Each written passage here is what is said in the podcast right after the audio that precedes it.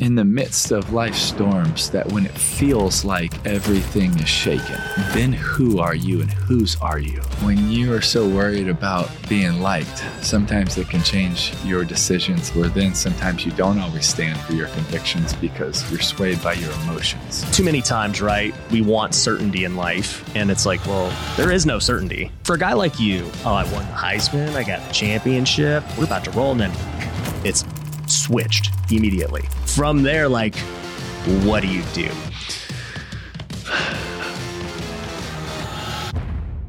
What's up, Wealth Builders? Today I'm in a different set. I've got the blue brick behind me because we are in, I think they called this the swamp. Um, because I was watching, I think it was on Netflix, the the story of the Swamp Kings. I got none other than Tim Tebow. What's up, man? How you doing? Good, Thanks man. for having me. Yeah, dude. I like to do. It's looking good. Thank you. Was- Yes. we were saying because you just uh, had Brandon Turner. You're saying everyone's got their thing. Brandon's got a beard. I got hair, and then you're just super jacked, Yeah. It's just it's fake. Yeah. Yeah. Yeah.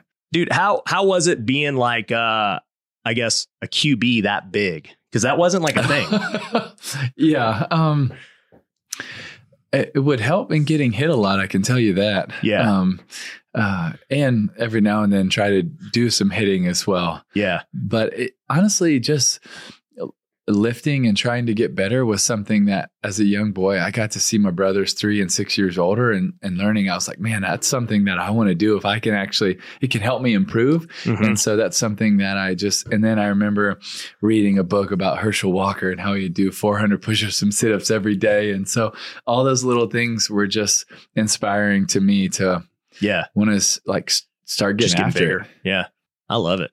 I um was talking to you know quite a few people before this, and um another guy who's a big believer, um NFL quarterback Derek Carr.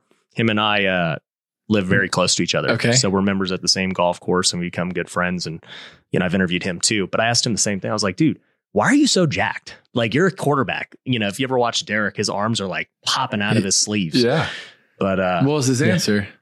he's just like, dude, these guys are big, man. Oh, They- yeah. They want to hurt you. And yeah, and when you get hit, you just, the stronger you are, the less chance a lot of things don't break. yep, yep. You got more protection. That's right. So before this, I was looking up some different things about you, and uh, you know, I knew that you were born in the Philippines. Yes. Which my dad was born in the Philippines, so I'm Let's half go. Filipino. And um, I actually haven't been yet. Do you speak any Tagalog? None. Okay. Not a lick. and uh, but I'm going to the Philippines for the first time in my life um, in a couple of months. Come on. So I'm Do you, excited. you have a, sch- the plan? no plans. I have nothing. Okay. I don't know what I'm been doing. All right. Well, we'll have to talk after this. Yeah. I'll give you some stuff you need to go see and do. Yeah, Yes. I'm going for like five days, so it's whatever you, You need to make it longer, but yes. Okay, so I'm gonna do It's that. It's an amazing place. And I'll say this I've been fortunate to go to a lot of countries around the world. I, I really believe that it is some of the nice, if not the nicest people in the world. yeah, They have a massively big heart. Um, they will invite you in for dinner. They will care about you. They will care for you. Even if they have very little, they will want to share it with you. Mhm. It's an amazing place. yeah. No, I my dad has 12 brothers and sisters, so they all came from the Philippines to Vegas, and um, yeah, just like Filipinos in general are like the, I would say the happiest people. Some of the happiest, no Like, doubt. they don't need money. They don't. They're just happy go lucky, Yes. no matter what's happening. Yes. That's probably why they make good nurses and everything else too. And you know what? You can go all around the world and you will see in hospitality um, and uh, as nurses, Yeah. Filipinos all around the oh world. yeah, They're, they all work at casinos and in Vegas and hospitality. So the the thing that I didn't know though was uh, I was reading. I was like, wait a minute, Tebow was going to play for the Philippines in the World Baseball was. Classic. Yes. Did that ever happen? It did not because of COVID. yeah, And I was so disappointed because I was so excited when I got invited to play for Team Philippines. And I was so excited when I was going to have the chance to just represent a country that I, I love so much, that's so near and dear to my heart. Um, a country that I was born in, um, that I spent the first five years of my life. And it's a country that has, um, uh, many times God has used um, people and places there to really impact my life too hmm in special ways. And uh, we're fortunate to serve in a lot of different areas there in the Philippines, and it's an incredible place. yeah. No, I love that. I um I got to play for their national team in the World Baseball Classic in 2012. Come on. Yeah. So that was the first year. Um, like they started the World Baseball Classic maybe a couple of years prior. Yeah, I think so. Um, How'd so, y'all do? So, dude, I'll tell you the story. This was the Philippines' first year. So I was in the Oakland A's system at the time, and they were like, "Hey, if you have you know one descendant away, you can qualify." I was like, "Oh, my dad was born in Manila. Cool." So they're like, "Oh, you're in." I was like, "All right." Uh, like, there's no tryout. There's nothing. All right, whatever. So they, you know, we're getting ready, and they're like, "Yeah, just fly to Taiwan. That's where the qualifier is." We'll, we'll we'll practice there. So I fly to Taiwan and I'm like, I don't know what to expect, right? And um, sure enough, I get there and dude, this team is like half, you know, Americans that maybe they were in college. There was a couple of pro guys, and then the, the half were Filipinos. And I mean, let me tell you, Filipinos are not the greatest athletes. We're very small people, and uh, I was like, oh boy, we're gonna have we're gonna have some uh, work to do here. But uh, we ended up going, I want to say one and three. We we beat Thailand. We Okay. faced New Zealand, uh, or one and two maybe, and then we lost to Chinese Taipei, who ended up winning it. But um, yeah, it was a it was an amazing experience. I actually got That's to so um, awesome. yeah, I was. It was it was crazy, man. I did well, so I was happy, and you know, just overall the experience was crazy. Nice. Yeah.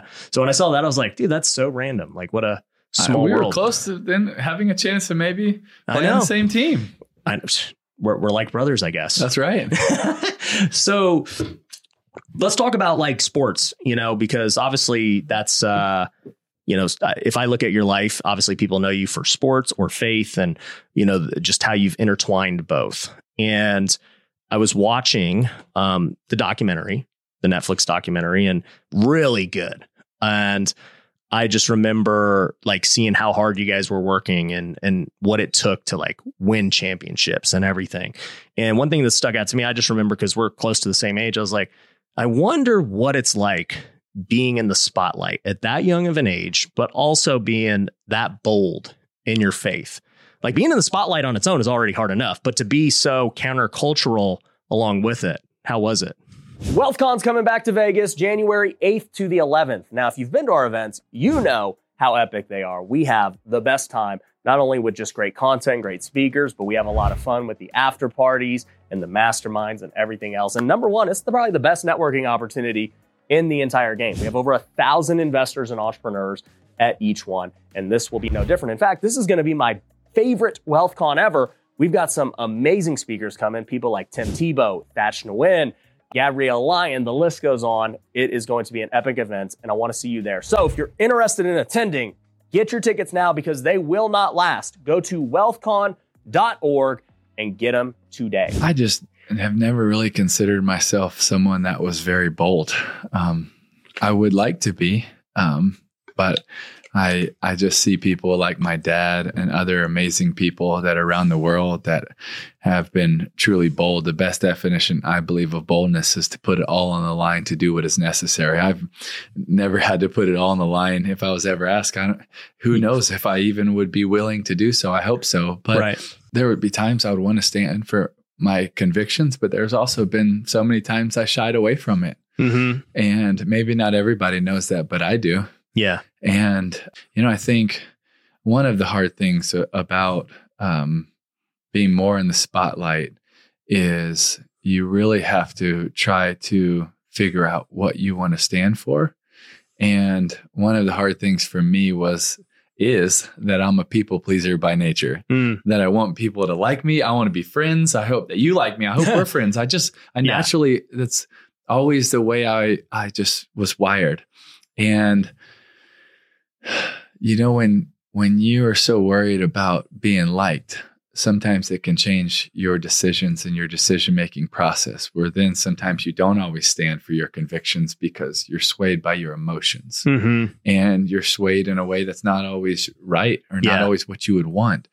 And um, I remember reading a book about Winston Churchill that at this time in his life, he was disliked by most people around the world because they thought he was losing the war for the Allies. And if you weren't on the Allies, then you were literally his enemy. Yeah. And he says, if you have enemies, good. It means you stood for something at least once in your life. Mm. And I was like, what? how could it be good to have enemies? Like right. that did, didn't make sense to me. Yeah. And I, I was, but I was so convicted. And see, one of the things that he understood that many times I have forgotten is that he was willing to stand for his convictions and that not everybody might understand, but one day they might see it differently. Mm-hmm. And now you look at the way that people talk about Winston Churchill, and it's with honor and discipline and integrity and um, and wisdom. Yeah. And um, you know, it's also around that same time. I remember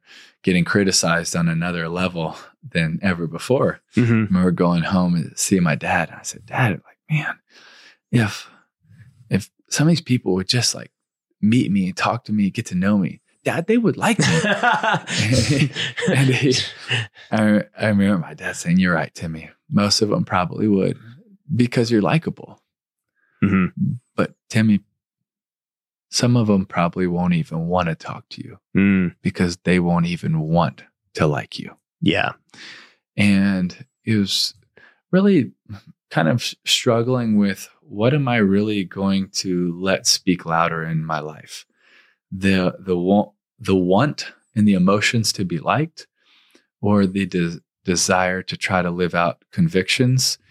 And and I would say the balance between being liked and maybe being respected. Mm-hmm. and it's something I know I failed at many times um, because I can give in to that want of maybe not doing something that I should because I just want to be liked. Yeah. And um, that's something I still battle with to this day because that is so much of my nature. But I would I would rather be someone that tries to gain respect, not just likes, because respect is deeper than a like would ever be. Mm-hmm. And when we live on a, just for likes, one we live very surface level. Mm-hmm. It's it's not super deep.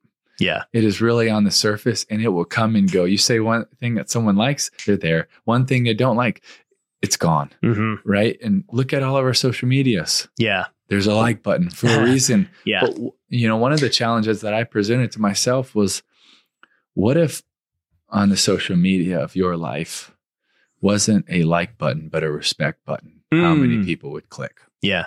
I don't I don't agree with them, but I respect their opinion and That's why they believe it. And- but think about also yeah. as a society, if instead of just a like or a dislike, we were willing to just have conversations. And it's, you know what? My dad's my greatest hero and greatest role model. But if we sat down long enough, eventually we would disagree on something. oh yeah. But there's such a level of respect there. But what if we had that level of respect for everyone? Mm-hmm. Because it didn't just go on a surface level conversation, but it was based on something so much more. Yeah. And um, that's that's just been a conviction and something that I, I strive to try to do better and better. Yeah.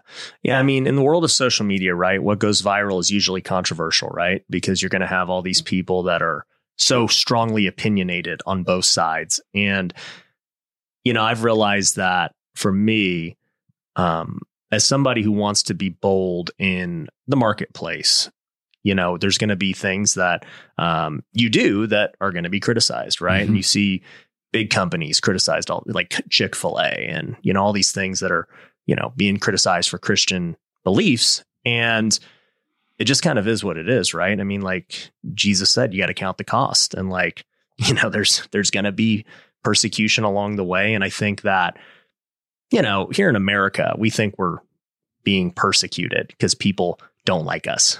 And it's like, that's just like the very like surface level Yes. of of what it really is. But what you just said is important. What you just said is perspective. You know, when when we go back to the origin of perspective, it means to look through. Right. And sometimes we can't look through that noise to actually see, like, man, that's not actually a lot of, you know, persecution. It's Yeah. just some people didn't like what I said, you know, and I'm not bold because of that. You know who's bold is so many people that are putting their life on the line around the world. Mhm. And I think that's where we need to look through to see what real boldness is is like. Yeah. No, 100%. I agree. It's interesting. You said there are times where you knew you were called to do something and you didn't do it. Right. And somebody asked me one time, they were like, Ryan, what do you think the definition of success is? And I started to think about it. And I was like, you know, I've always felt successful, even when I was a minor leaguer making 1200 bucks a month, whether I was starting my first business and failing or, you know, whatever the case is, right? I've always felt successful. And I think the reason I always felt successful is because I knew that I was being obedient to whatever God was calling me to do at that time, whatever that was Mhm. at that season of life. And the times I felt like I wasn't successful, it was clear that I wasn't doing what I knew I needed to do. And, um, you know, it's just one of those things where um, a lot of people ignore like the, uh, I guess, the urgings of what the spirit's calling them to do because they're scared. They they Mhm. don't know how it's going to go, and Yeah. they end up just kind of like going with what they know or what Yes. might seem certain or Yes. whatever, and it just usually doesn't end the way that they were hoping. I think um, when we think about that, the calling that God gives us, and one of the ways that I'll talk about is what has your eyes been open to, and what has your heart been pricked for. And so many times we we in the in the church will say, "How do you know your calling? How do you know your purpose? How do you you know the mission that God has for you?" And and a lot of times answer, I'm not sure. Mm-hmm. But a lot of times I'll feel like it'll start by a pricking of your heart Mm-hmm. for a need, for a person, um, for a country, for a place, for an injustice. And your eyes will be open to that. And the question is, will we answer that, step into that? And um, I know there's been times where I've my heart eyes have been open, my heart's been pricked, and I haven't done anything. Mm-hmm. Um, I know um, the first time I, I really felt like I was um, called to something in my life was when I was 15 years old. And I met a boy in the jungles of the Philippines who was born with his feet on backwards. And because he was born with his feet on backwards, his village viewed him as less than insignificant, as cursed, and as a throwaway. But I knew that he wasn't a throwaway to God. And I knew God was pricking my heart, saying, Yeah, Timmy, but what is he going to be to you? Mm-hmm. And I, I didn't know what that looked like, right? It wasn't that action from there. I just knew that I'm supposed to somehow speak up for or fight for or help the people that are viewed as less than, as cursed because they're not to God, but what are they going to be to me? Mm-hmm. And many times along the way, I I've had to be reminded from God because sometimes I can be hard headed and have to be reminded of that. But it was also when I would go back to to serving in those areas and those places and those needs. It's also when I would be most fulfilled. Mm-hmm. So yes, we might not always know where that calling leads and exactly the way we're supposed to live it out. But I also believe when we say yes to it, many times it's also the most fulfilled that we will ever be. So Hmm. you might not know where this road leads exactly, Yeah. but you know that when when it's something you believe that God is is is pricking your heart for, yeah. is is saying, "Hey, this is where I want you to step in." You might not know every bit of it or how to do it or a seven step plan or, but man, if that's where where God's leading you, Well, it's and- also where you're going to be fulfilled at. Yeah, and and usually it, that that's the definition of what faith is, right? Like if you had the full right. seven step plan and the outcome was already determined, That's right. there would be no faith required, That's right. right? It's like usually God is just revealing the first step, Yes. and you're like, I don't know where this is going to. Trust But me with the next one. yeah, go to the first step. You'll the rest will be revealed for that Yes. stage, and then the next stage. And I think um too many times, right? We want certainty in life, and it's like, well, there is no certainty, right? Like the only certainty is that you are going to die and that, you know, hopefully you know where you're going afterwards. Like that is the only certainty in life. And people don't really realize that because, like in business and everything, we're trying to de risk. We're trying to like hedge for retirement Mhm. and build a nest egg and have enough cash flow to survive. And it's like, We're guys, trying to be as comfortable as possible. exactly. Everything in us is our our emotions. compel us to try to be as comfortable as possible. And when we are trying to walk out this journey of loving Jesus and and trying to live for him, it's saying, "Hey, will will you be willing to believe that actually when you give, you actually get. Mhm. That is countercultural. That wait a second, how could I actually have more when I'm giving? yeah. That wait a second, how when I pour out, could I actually have more? Yeah. How when I give, can I get? Yeah. How um and, and it's it's these these areas that we actually have to choose to really live out by faith and and really believe yeah. that sometimes don't always make sense logically, but that's where um, what is compelling us in our heart. If you're a Christian entrepreneur or somebody who's interested in growing in their faith, I would love to invite you to one of our Wealthy Kingdom Bible studies that's going on nationwide. If you have no idea what it is, we just started the community earlier this year, and we now have 50 Bible studies already happening. And we also have virtual group meetings, we have different mission trips, and all these other retreats and things happening every single month. And I would love for you to be a part of it. So if you want to learn more about joining the community, we're actually in the process of becoming an official nonprofit. And so I would love to see you there contributing and helping us grow in the mission. So go to wealthykingdom.com. You can learn more about it today. And I can't wait to see you on one of the calls or in one of the Bible studies. Yeah, I was just um, reading Malachi three ten, where God's like the only time God ever said to test him, test me in this, you know, give, and I will like make everything so overflowing that you won't even know what to do with, you know, a hundredfold. And it's like, yeah, I mean, he just wants you to see what he's capable of if you just take that first initial step of trusting him. And it doesn't mean that when you give to him that you're going to get it everything the way you want. Mm-hmm. But it does mean that we can trust him because his character is trustworthy, Mm-hmm. because he really does have a plan and a purpose for our lives, that he really does love us so much that he demonstrated his love for us on the cross, that while we were yet sinners, Christ died for us. Mm-hmm. that he really did go on a rescue mission for humanity, for you and me, and that when he was on the cross, we were on his mind. Yeah. Right? That's a character that I can trust. That's a character that is trustworthy. That if he was willing to go to a cross to bear my sins and yours for him, if he's willing to do that, it, do you think he's wants to withhold other good? It just Yeah. means that sometimes it's not actually good for us to have Mhm. certain things. Yeah. That there really is a plan and a purpose, and that God's love and sovereignty somehow He really is working it all together. Those who love Him and are called according to His Yeah. purpose, and Romans that's what we have to trust. Yeah, and it's like he knows what's good for us.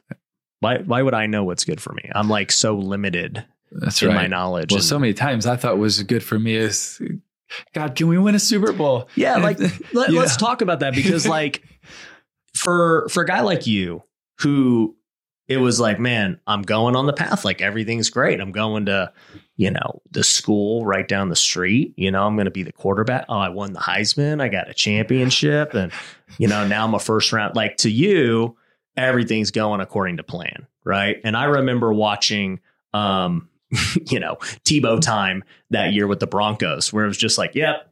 If anyone doubts God now, watch like the fourth quarter of every Broncos game, and you're you're gonna be a believer, right? and uh, you know, it ends, yeah, right? And ironically, Josh McDaniels, I think he was your coach, right? Mhm. He just got fired too from the Raiders. Um, but uh, you know, it ends, and now you're like, well, dang, now what, right? Because they signed this guy Peyton Manning, who's pretty good. yeah, he's pretty good. Yeah, like he has a he's had a decent career, and um, you know, from there, like, what do you do, right? Like now your career's like, dude, I'm like this is the best thing ever. Now we're we're about to roll, and then it's switched immediately. I um a couple years after that, I think a year and a half after that, after the the hard year with the Jets, very disappointing year. Um, people were like, "What was it like to play for the Jets?" And I was like, "Well, I mean, I didn't really. I sort of stood there for the Jets. You know, um, I was trying to just felt really compelled to to write about it to try to share and um, it, it became something that I really felt like um, God was pricking my heart for, saying like, "Oh, you just thought I could just use you in the highs, that like that God needed a, a platform. God Mm. doesn't need Yeah. that. God can do whatever He wants." Yeah. and I was just su- super convicted um, that would I be willing to give the highs to him and give the lows to him. Mm. And um, when I, I started to write about it, I uh, called the uh, publishers and I said, I got it. It's late at night. And I said, I want to title it Shaken Discover Your True Identities in the Midst of Life Storms. And they Mhm. said, Oh, you mean unshaken, right? because your You're- faith is you're the because, optimistic guy. because your faith is so strong that you're unshaken. And I know, no, I said, no, literally the opposite. that in the midst of life storms, that when it feels like everything is shaken, Mm. then who are you and whose are you? Yeah. And in those moments, what do you have to hold on to? And I'm so grateful that that God gave me the highs of the platform, but I also can say later, I'm- I'm grateful for the lows. I couldn't have said it in it, Yeah. Yeah. but afterwards, I'm grateful for the lows because I feel like it gave me a different perspective and um, a um, pieces of a different heart too, and a gratefulness even in that and through with that. And and I also would say I think God did a lot in my heart in those moments of disappointment Mm-hmm. of really trying to seek him in a personal relationship. And um, one of the things that my I would always ring in my ears would be my mom saying, "Hey Timmy, do you know you can give it to the Lord, the good, but also the bad?" Mm. And so many times, how many times after a game would someone say, "I just want to thank the uh, my Lord and Savior Jesus Christ," Yeah. but you can say it after a loss to him. Yeah. You can say it after a disappointment. You can say it after a crushed dream. You can say it after a disappointment. You can have, you can say it after a heartbreak. Yeah. You can still say thank you, Lord, because I know you're doing something. Yeah. I'll say one of the most powerful things I heard in sports in regards to that was um, Monty Williams when his um, wife died. He, it was like probably the most uh, difficult thing I'd ever seen anyone do, and also like the most like inspiring, where he was just like, you know, I'm just giving it all up to God. Like, you know, he's good, and you know, it's rough for the family, but you know, I know that he's good and we're going to be all right. It's, it's because we get to know, but do we really trust what hope really means? You see, so many times in our society, we talk about hope as I hope we win, or I'm flipping a coin, I hope it lands on heads, right? I'm wishing upon a star. But that's not the biblical form of hope. The biblical form of hope means that we get to look forward with confidence, expectation, and anticipation hmm. because the biblical form of hope is not wishing upon a star. It's based on the promises of God. It's not luck. It's not luck. And and we don't just serve a promise maker, we serve a promise keeper. And so we can hold on to the promise of God. We can hold on to the promises of God that even though this is hard, even though it's disappointing, even though it feels sucky, even though it's not what I wanted, God, I know somehow you're going to work all this together for good. Mhm. I, I, I, I know that somehow you are in this. I know that that you're a God of reconciliation. I know that you're a God of healing. I know all of these things, and I get to hold on to those promises, not always as much in the highs, but in the lows is where I I need it. Yeah. And I'm just so grateful that that's who our God is, Yeah. and that we really get to understand that hope um, in the valley, even sometimes more than in the mountaintops. hmm I'll tell you, like, for me, I've gone through many valleys, um, you know, in my life, right? Like, never had the amount of sports success you had, but in my own path, it was like, man, dude, I'm getting drafted. I'm, you know, fulfilling my dream. And then you get released for the Yeah. first time and you're like, huh, I don't, that doesn't feel real good. yeah, I don't know Yeah. uh, what what I'm supposed to do now. And you Yes. know, when you're 24 years old and they're like, "Hey, you're not good enough," you know, it's like, okay, nobody's ever told me that, Yeah. you know, and you get this reality They check. told me quite a bit. yeah, yeah. Um, you, you get this reality check, and you know, in baseball, it's it's a little different than well, you already know you played baseball. We'll get to that too, but like you know, in baseball, it's a daily game, Yes. and the highs and lows are day to day. You know, like bat to bat. yeah, it's way different than like, all right, I got a week, I got over it. Like, let's get on to the next one. Like, no, baseball's like, hey, if you don't figure it out, like by tomorrow morning. All of a sudden you're 0 for 9. Yeah. Yes. Yeah. So I just remember always riding the roller coaster in the Yeah. season. And I'm just like, why am I going through this? Why am I, you know, putting myself through so much crap, ri- riding these buses and these motels and all this stuff and not making any money and not getting opportunities I felt like I deserved. And, you know, I like looking back at it, I always thought that my path was going to be, hey, like I'm going to, you know, get to the big leagues and I'm going to be a, a light to those uh, on the team and in the media and, you know, all this stuff. And like you were like a prime example of what that looked like. Right. Um, and then it didn't work out. Right. And then I have to go to the business world and, you know, the business world and, and social media and everything have treated me far better than baseball ever did. And like, um, you know, serving a completely different purpose that I had no desire to do. I didn't want to make content. I didn't want to like do real estate. All I wanted to do was play sports. Yeah. And um it's just like I guess a testament to show like you just never know what God's preparing you for. That's right. Like I just know now in hindsight, like all those struggles just hardened me to like take on the rest of Yeah. all this. I'm like, dude, you guys are complaining about this? Like, what are we talking about?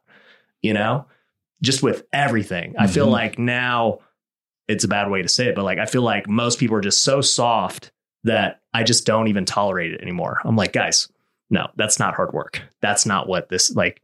Let's go. And through that that that journey and that disappointment, you can probably now look back and say, "Man, that was so much of God's preparation for now what he has given you, for now where he has placed you, for Mhm. now what he's, you know, he's calling you to do." Um and for me, um there's been um so many times where I would be able to maybe not in the moment see that, but later could look back and see that Yeah. And say, oh my goodness, what I thought was a setback, God, that was actually a setup. Mm-hmm. And I think so many times we see a setback, but I think we really have to look through that disappointment and try to keep taking the next step because we never know how it really is God setting us up for maybe what he's calling us to most. Mm-hmm. Well, and I can tell you this, like, obviously, like I'm very happy with where my life has, has gone and everything else, and I'm grateful.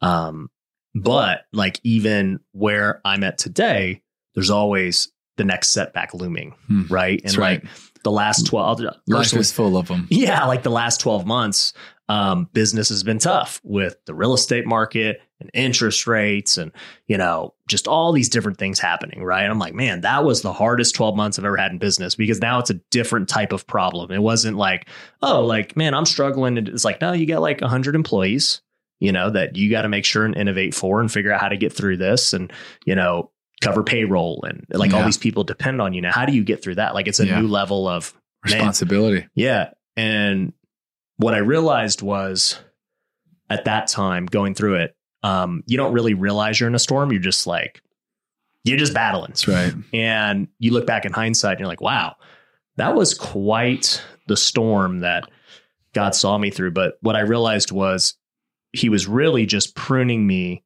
for the next stage Yeah. removing things from my life and things that didn't serve his purpose and Mhm. everything to go to the next level. You know, it reminds me of uh, one of my favorite verses, John 16 33. It's the night before Jesus goes to the cross and he's with his disciples and he tells them, like, hey guys, for in me you have peace. In the world it's guaranteed you will have trials and tribulations. Mhm. But take heart. 'cause I've I have overcome overcome, the the world. world. Yep. Right. It's just a, it's such a fascinating verse because it's before he went to the cross, Mm-hmm. but he says it with such certainty that I have overcome the world.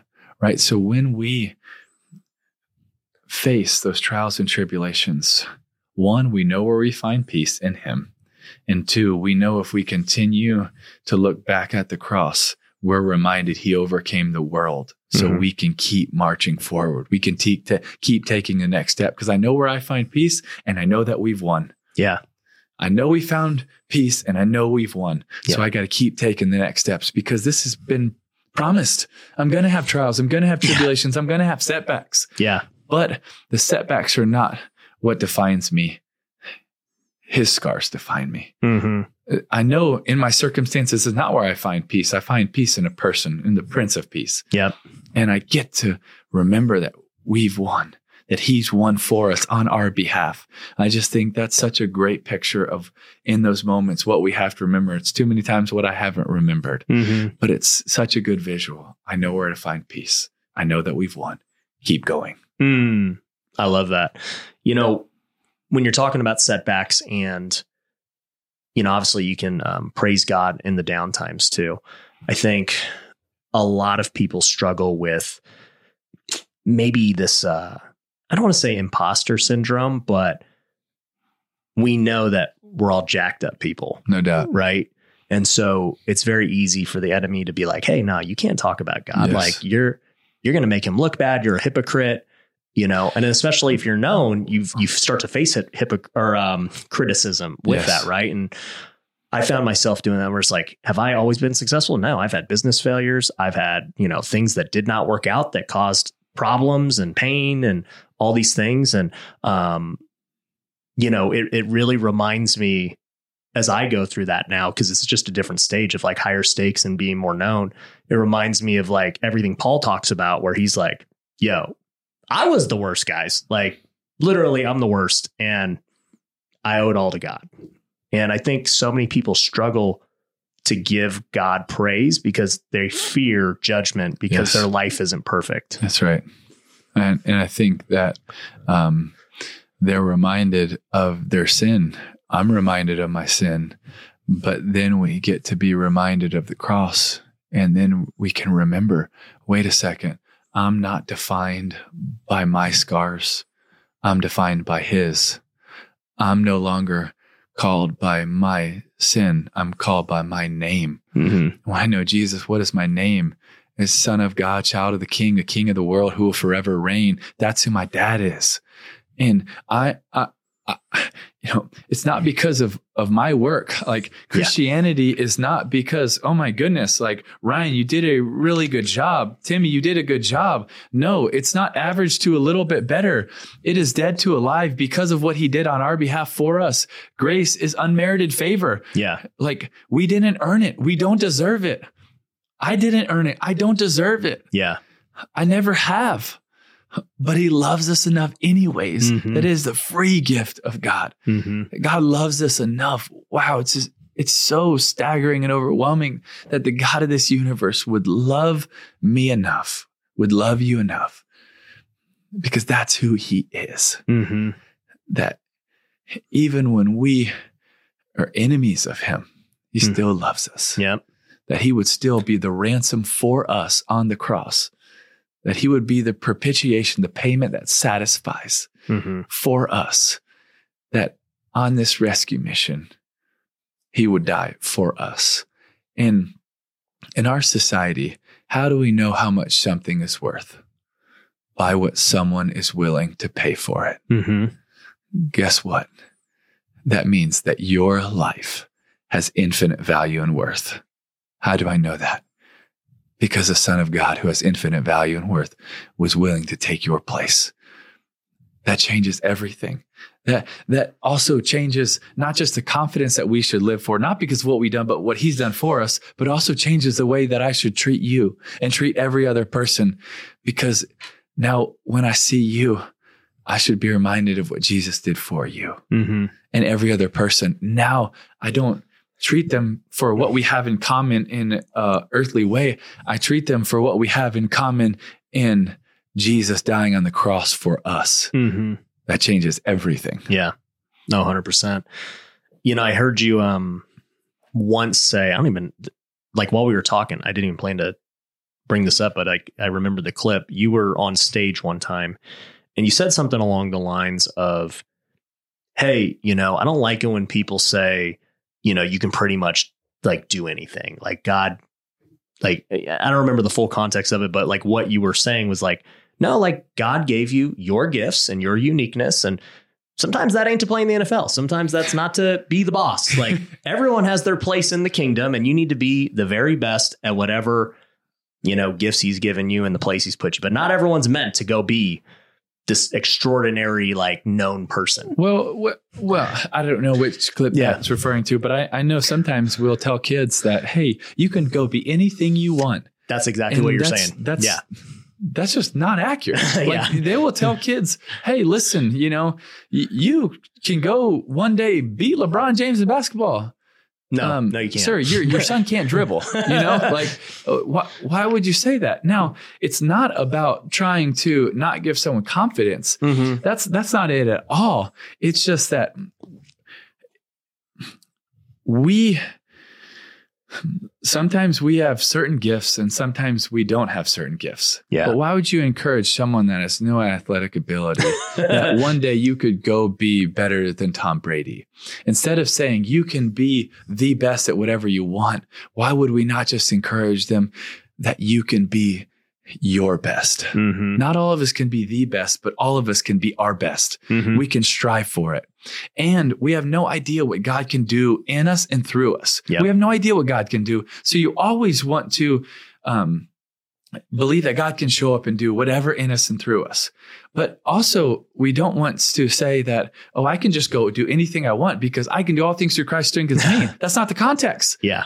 The context is wherever God puts me, whatever has been put on my lap. It's not I can go do anything. It's that whatever He's placed me, God can give me the strength to handle it, Yeah. to get through it. Yeah. And and I think sometimes we think oh, I can do anything.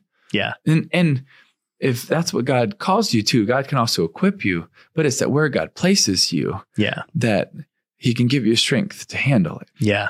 Well, that's funny because even with that verse, you know, Philippians 4:13 uh being misquoted, it's like the, the verse right before that, the context is Paul's in prison, you know, and he's like, Look, I've I've learned to become content no matter what's happening That's in my life. You know, I could be in prison, I could be it doesn't matter. I'm good. And that's where um, also so much of perspective should be realized. You see, Paul is is writing from what a lot of scholars believe is in the basement of prison, which could be full of mud and sewage, filth, and some believe it was even probably up to his waist, where he's writing some of this and, and just nasty. Yeah. But yeah, he's telling us, rejoice in all things. Again, I say rejoice. I can do all things through Christ strengthens me. Like you look at all of these verses, like, and you're like, oh my goodness. And this is at a time when he could be killed at any moment. Mm-hmm.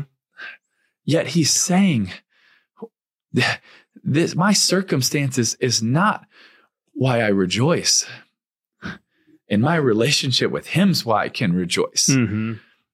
my situation, my circumstances isn't where I find joy. It's in the promises of God. It's in the, the hope of Jesus Christ is where I find my joy.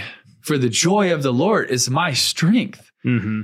not in my circumstances, not in, not in my situations. And I know that's something that, that I missed the mark. I, that man, in certain situations, I've rejoiced on my situation and not in my relationship with Christ Mm-hmm. The outcome. because my situation it can go up and down but you know why a relationship with with Christ can be so in, incredible in in the in the personal relationship is because even when that circumstances change I can still rejoice Mm-hmm. even when we go into that valley I can still rejoice Mm-hmm. because I know that his promises are still true. I know that his love for me is still true. I know what my ID says is still true. Mm-hmm. That's still my identity. Yep. Child of God, son of the king, home in heaven. And so many times, if we listen to what the world wants to say about us and define us, we're going to live a roller coaster. But we don't have to. Not if we focus on the promises of God Mm-hmm. and what He has called us to. And yes, our emotions will still go up and down, but even in those times, Mm-hmm. we still get to rejoice. Yeah. I uh I tell people all the time, I'm like, guys, look, you know, if you're focusing your identity on your career, your business, like it's just always gonna be like this. And it's then, a guaranteed roller coaster. oh, for sure. And then I see people who are like, oh, I'm not into that. But now they're putting their identity in even their family. They're like, my, you know, their wife, their spouse, their kids' success. And I'm like, you know, that's that's also gonna be like that Yeah. you know and it's like there's only one firm foundation That's that's, right. it like nothing But it's this- also yeah. doing it in the practical. You know, there, for a long time, I could have said the right thing, Mhm. right? Hey, where's your, if, so- if you would have said, you know, Timmy, where's your identity? Oh, my identity's in Christ. but how many times in the practical, you know, I, I would, I would know that my identity is in Christ, but in the practical, I would, st- I would still sometimes put it in a game yeah and I would, I would still sometimes put it in a win or Yeah. a loss. Mhm. I would still sometimes put it in uh, the praise or the criticism. And it's actually trying to take all that in the practical and put it in, okay, regardless of what they say, regardless of the wins or the losses, the highs or the lows.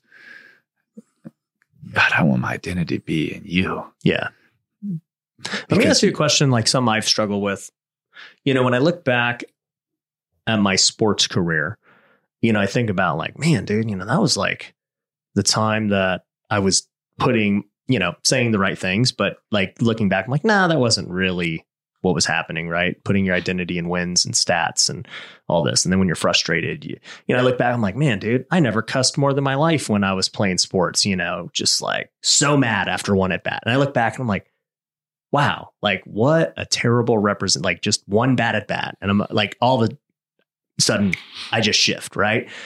And then you know i look back at just like the anxieties or you know problems with loneliness being on the road and temptations with porn and all these other things. And i'm like man like baseball was not like great for me like in hindsight with all these different things. And then i really look at it now and i'm like man i'm able to help a lot more people with what i do today Yeah. you know, with, you know, teaching people how to, you know, live godly lives and make money and do these things that are going to help their families and all that. And I look back to what I was doing in baseball and I, I kind of feel guilty because to me, it was more of like a selfish endeavor of like, I'm just kind of playing a game for fun. Like I, I enjoy playing the game and it's great, but it's not like it was like changing lives or anything. And I think that sometimes happens too as I try new things too. It's like, all right, cool. Like, you know, we're flipping houses and like was providing for my family and like we we give employees jobs and stuff. But then I'm like, man, flipping a house is like it's just flipping a house. It just kind of is what it is. And then like I find myself desiring to do things that are just way more purposeful.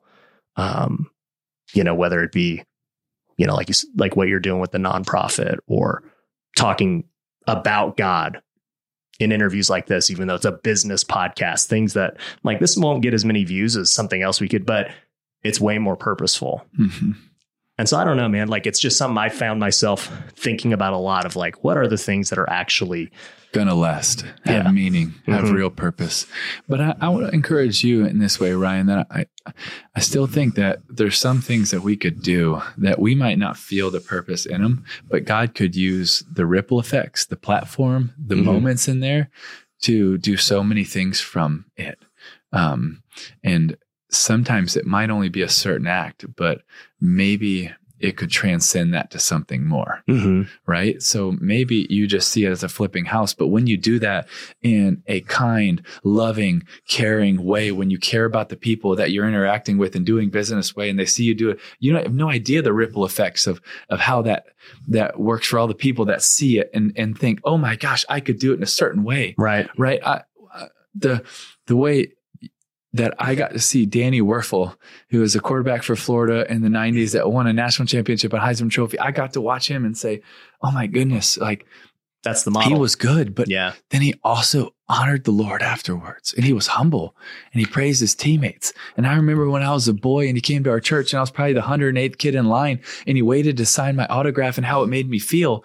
And those weren't necessarily purposeful acts of just Yeah. playing a game, Yeah. but it transcended to more for me where I thought maybe if I got that chance one day, maybe I could make a kid feel like he made me feel yeah. maybe I could encourage someone. Maybe I could inspire someone. You have no idea the ripple effects that God can do with the small little choices of love, caring, kindness, compassion that Mm. we make. Like sometimes, yes, we do want to have grand gestures of generosity Yeah, and yeah. giving and loving and awesome. But sometimes it might just need to be the small, faithful steps of doing something well, because we also believe that whatever our hand finds to do, do it with all of our might. That we're, we need to also do our best because it's a way that we can honor the Lord. It's a way that we can give it to Him. It's a way that what, with the time, talent, treasure that He's given us, even when it's not speaking on a stage, but it's the kindness you show backstage, Right. that every one of those It all matters. moments, they all matter. Yeah. And I, I think from the the learning moments that you were sharing on the bus or the the little moments of, of flipping a house, every one of that God can use in your life and through your life. And and and I'm sure he's using so many of them still to this day. Like our God is a big God that can use all of that in so many different ways. And I just don't ever want to underestimate him and what he could do with all of it Mm. the good and the bad, the highs and the lows, the things that we felt like that was nothing. Or man, we feel like this is everything. Yeah. No, I love it. No, that that definitely brings me encouragement to to I guess uh, and I don't want to say like I was feeling guilty about doing things like that. It's like, you know, today, you know, we went out and played golf. It was amazing, right? And I'm not I'm never gonna feel bad about playing golf. But I, I will say if I were to become one of these guys where it's like, yeah, you know, I just retire and play golf every day, I'd be like, "Ah, I think that's kind of being disobedient to what God's, you know, I could be doing for the kingdom, right? Um, but even like thinking about that, right? You, um, you know, you you you went out of football and you did the TV stuff and books and speaking and everything, and then you decided to go to baseball. Why? Because I loved it and never left my heart. I prayed about it a lot. I sought a bunch of pastors' counsel. They encouraged me. I saw, um, and I, um, it definitely wasn't for the money either, uh, um, or the travel, the trips. Yeah. It was because it was something that was on my heart. And, um, and uh, there was a lot of opportunities then to go do a lot of other things where the money and the platform and everything was a lot Yeah. different. Um, That's or- what I'm saying. Like, how, like what made you choose like a not glorious path?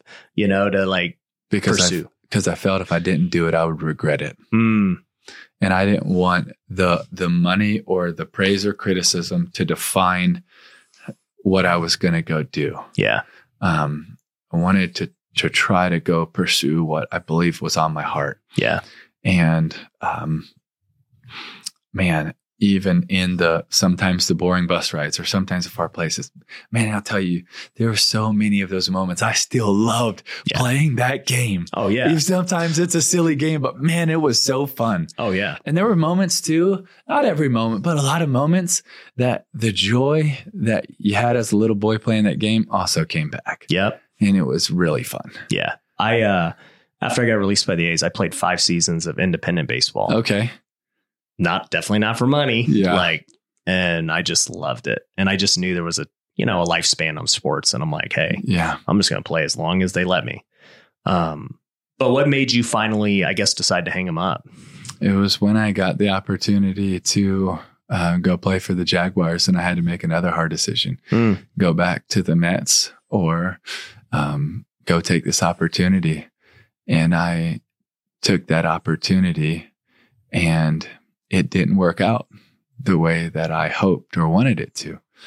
And I remember going home afterwards. I think it was my birthday or the day after my birthday after getting cut. Yeah. And I was so hurt, disappointed. Did you feel like you made the wrong choice? Um, some of it, yes. And some of it, I could sort of say, well, I know I'm supposed to give my disappointments to the Lord, but, but God, it's also embarrassing. And my pride was hurt. Mm-hmm. And I was so disappointed. My wife was being so encouraging, just so encouraging. Yeah. But I was kind of sulking in it. Well, right then, it's where all of this stuff started to happen in Afghanistan, where um, so much chaos started taking place. And we had a, a, lot of people that were serving in many areas um, around the Middle East.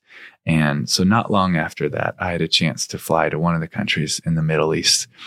And when we got there, um, I got to to go in an evacuee a refugee camp and and we're serving and helping and people are fighting for their lives. I mean, because they've been trampled, because they're hurting, because so many reasons. And and we we finish serving there and we get to then go fly to another country to serve at another um, evacuee and refugee place. And I was so convicted. And on that second flight, it was the first time in a little while that I could say to God and mean it God, thank you. Mm. Thank you for letting me get cut. Because, God, if you wouldn't have set me up to play for the Jags. And then what I felt like was a setback, a disappointment. And I thought is it hurt to my pride because I just thought, oh man, all this being played on every SportsCenter is just your worst plays all the time, you know? And, yeah. and it was just, and I thought, was thinking sitting there, is this really going to be my last professional sporting event and game and moment? Like out of everything, really? Yeah. And then, but then all that started happening. So I, I get to go and I'm there and when I got back on the plane, I just started to think we're flying. And I just start becoming emotional and convicted. Yeah. That it wasn't a setback. Mm-hmm. To my pride, it was. Yeah. To my ego, it was. And maybe to how I could have perceived it, it was. But it was actually God saying, no, no, no. It was one of your greatest setups because I don't, I didn't just create you so that you could play sports or a game. I have you serving here and then where you're about to land serving there because that's one of the greatest callings for your life is to serve the most vulnerable people, mm-hmm. not to just chase a different MVP, a most valuable player, but to serve the most vulnerable people. Mm. That will be your greatest MVP that you ever run after. Is is not some championship or award or touchdown but it's to hurting people. Which one are you going to value more? Mm. And I was, and I was also reminded that, man, if I wouldn't have been playing for the Jaguars, I would have had an event. I would have been speaking or events or a book or something. We would have been doing something. My schedule would have been packed. Yep. I would not have had the freedom to have just been cut to then get on a plane to go to the Middle East. Would never have had that freedom. Mm-hmm. I would have had to wait till a free day and then been able to do it. But God set it up in a way that I would have the the time, the freedom to then fly to be reminded what I'm called to do. Mm. And all this time I'm thinking, man, it's just a setback. But it was really, it wasn't. It was, it was God setting me up. And so much time you're thinking, God, where are you in this? Where are you in this? I thought this was going to be different. You know, because when I did that, I saw so many pastors and advice and wise counsel, and they all thought, "Man, this is the place to go. Go do this. You need to go do this with the Jags." It's, you know, God opening the door, but the door was actually opened for me to be able to be reminded what I'm supposed to do even more. Mm. I love that. I can say this for anybody who's like, um, you know, they're playing your your low lights, like to go into baseball after not playing all these years, and then like to get- Twelve. yeah, and then to to get to AAA and like to do what you did. People don't know like how crazy that is. Um, I know, but like I'm like, dude, it's crazy. Like for anybody who's hating, they don't they don't get it. Um, but yeah, I, I I agree. Like, just it, it- it's always one door's closing to to open up the next door and whatever that next stage But do we really believe it in the moment? So many times I Yeah, could it's have hard. said that too, but Yeah. do you really believe it? All right, God, you shut this door, Yeah. but I trust you. hmm I trust you in this moment that the plans that you have for me is it's really what I'm supposed to do. Yeah. And so many times it's my plans for, for me or what I'm supposed to do. hmm But God, your plans for me. Because do we really trust that they're better? That there's more purpose, more fulfillment, hmm more meaning, more significance in his plans than ours. Yeah. That's where one of the strongest conflicts is going to come in our lives. My plans, your plans. Now, my plans don't mean they're bad plans. Mhm. It doesn't mean they're for bad things. Yeah. But God, will I trust you in your sovereign plan and the workmanship that you have in, the plans that you have wrote before I was ever born for my life more than my plans? hmm Yeah, I think a lot of times we want uh we say we're like, yeah, God, you know, like I just want to follow your will. Let your will be done. It's like as long as it aligns with my will, then we're good. Then we'll we'll do it. Yeah.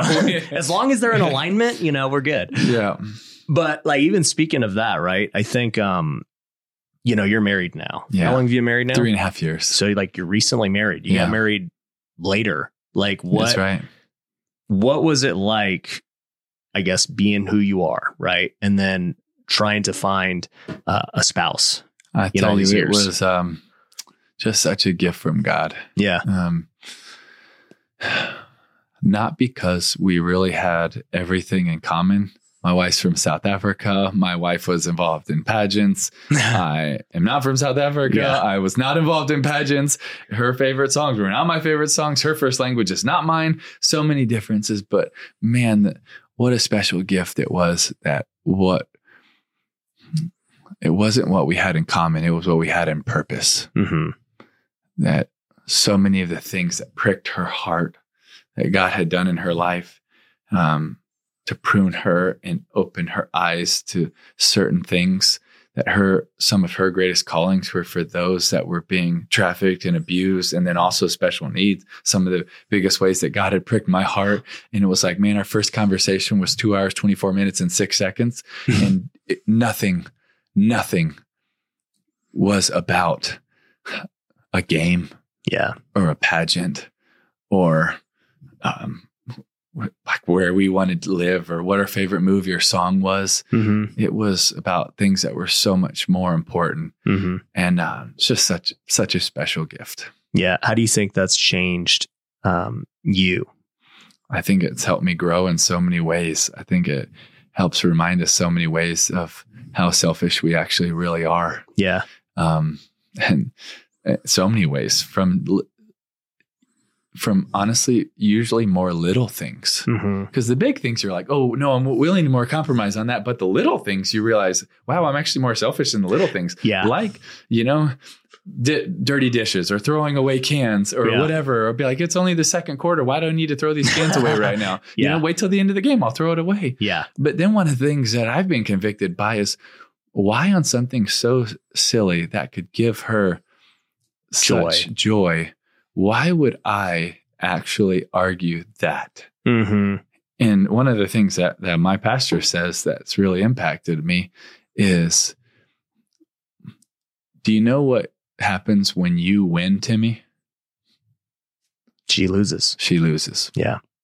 That's right. hmm Or anything. When I win, someone else loses. When they win, I- but this isn't about winning and losing. We can take that competitiveness and pull it to the side. It's not about winning and losing. It's about fellowship, relationship, community. It's about something so much different. So sometimes that competitor mindset Yeah. is different. I'm Yeah. not trying to win an argument. I'm trying to um, bring joy to someone that I love so dearly. yeah It's a different mindset. yeah it's i just uh celebrated 10 years. Congratulations, thank you man.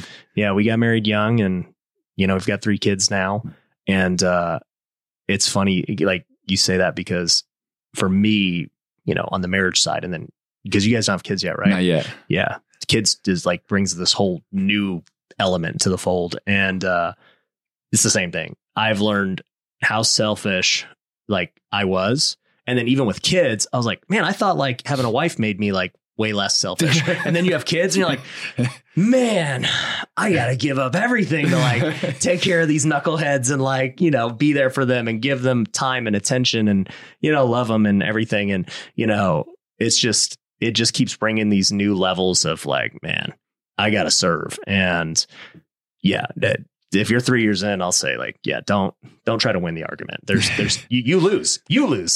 That's who loses. That's right. Yeah, yeah, it's crazy, man. So, what's your guys's uh, you know, focus these days? Right? I mean, it seems like you've got, you know, you're you're doing the the sport or the analyst stuff, and Mhm. you're speaking, and you're actually going to be speaking um, at WealthCon. Yes, I, I totally forgot to even to talk about that. I know, right? um, yeah. So, guys, Tim's going to be Can't wait. speaking in Vegas, Yes. January eighth to the 11th, and Mhm. I'm excited because I'll tell you this: um, each event, you know, I always try and get somebody that I really want to get to know and meet, and like who I think is going to bring an amazing message. And um, there was two guys. I was like, all right, I want either Tebow or Deion Sanders. I want one of those two guys. And if whoever I get this time, I want the other one, you know, the next time. And uh, I was just super hyped that, uh, you know, you were available, can make it happen. And Super grateful. Yeah. Yeah. I think we're literally coming from the national championship game um, to Vegas for the event. yeah, Yeah. I think that the thing the championship is maybe the night before or something Yeah. like that. Yeah. yeah, it's going to So- be fun, dude. So, I mean, you're obviously speaking and doing all these things. Like, what I guess fuels you at this point? Like, what's your big? I know you got some kind of goal you're working towards. There's Yeah, no I- way I- somebody who's I- competitive isn't, you know. I think it's um, one of the areas that I think um, God made us with certain um, gifts and drives for a reason, and He's made me very competitive. And one of the areas that I believe He's tried to steer that is for hurting people. It's it's what we're doing here. And you ask, what are me and my wife have as goals? Well, we love getting to care for people together. Um, you know, she just has such a heart for those that have been um, been trafficked, those that have been in hard situations, um, for um, those have that have um, felt like no one has ever loved them or have their back. And you know what? God's pricked my heart in so many different ways for um, for hurting people. And now we get to serve in um, in 88 countries around the world. And you said, what is our goal? To get them more, yeah. one more country, one more boy, one So- more girl. So the goal's like the foundation at this point. it's That's the, the, big it's the goal. biggest goal. Yeah. It's more than anything else. I mean, I love getting to share and speak and do so many different, I love it. I love it so much and write. Um, but if you said there's one biggest, it would be to bring faith, hope, and love to those needing a brighter day in their darkest hour of need to fight for people that can't fight for themselves. That's the mission statement. Yes, it is. And and where do people find out more about that? They can go to timtebowfoundation.org and, um, and check it out. And, um, it's the greatest honor of our lives, Yeah. How so how many years have you guys been running that now? uh, since 2010, Oh wow. 13 years. 13 years. Yeah. What like what are, I know you got some stats and KPIs. What what what are some cool things you guys have done?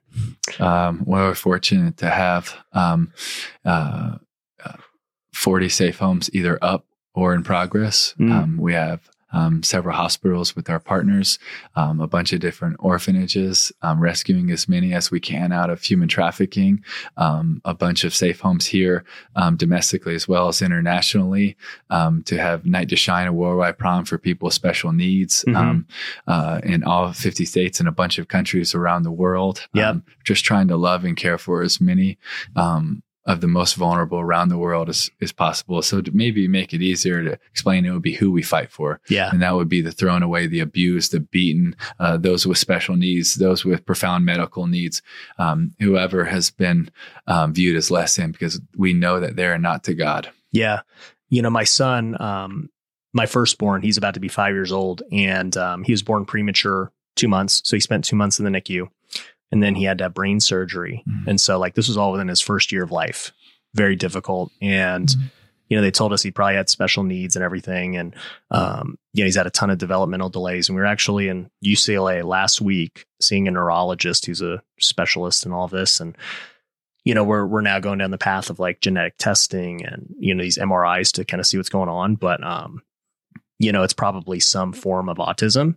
Um, but I totally forgot that you did this with your night to shine because um, the church I've attended for 10 years in Vegas, the crossing hmm has held it for many years. A lot of years. many, many years. Yeah, maybe all are close to it. yeah. I've been there for one too. Yeah. Yes. Yeah. And I've seen um, what you guys are doing.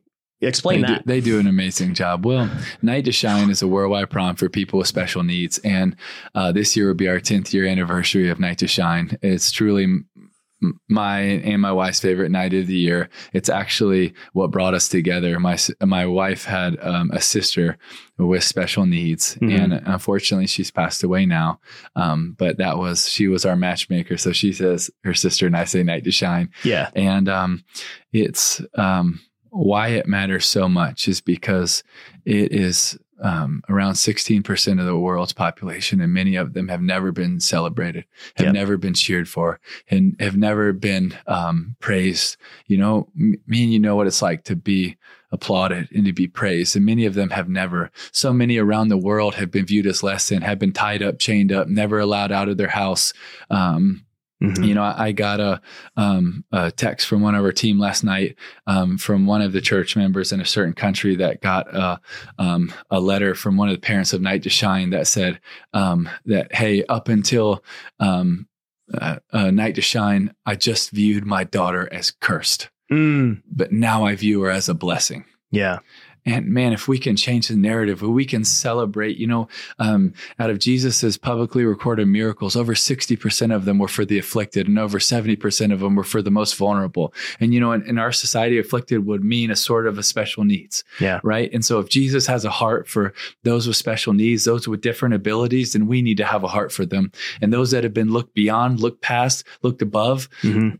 We can't do it any longer. We Yeah. have to see them, love them, care for them, run to them, celebrate them as the the image bearers of our Creator um, as they are, and we need to love them. And we need to that love is not just one where we say it, but it's the love where we need to demonstrate it as the agape form of love that God has for us, and we're called to have for one another. I love it. No, and, and for you to like it took me having a special needs son to like really understand the full scope of it. And, you know, now just with everything we do, I'm like, man, like I'm so glad God put him into our lives to give us perspective and to understand like we have resources, you know, and to see these other families who don't.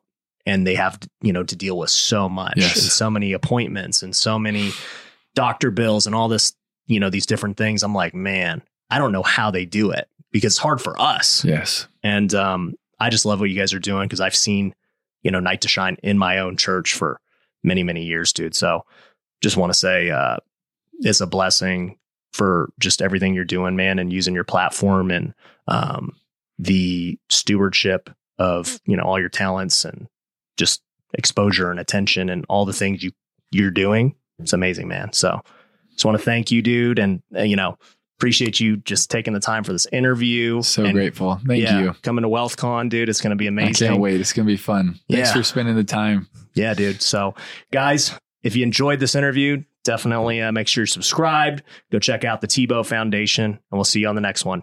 Peace. I don't love all the work. I love meeting the next version of me. I love more self discovery. I love expanding my being. I'm addicted to the expansion of me. You know, we're both baseball guys. And I remember making literally 1200 bucks a month.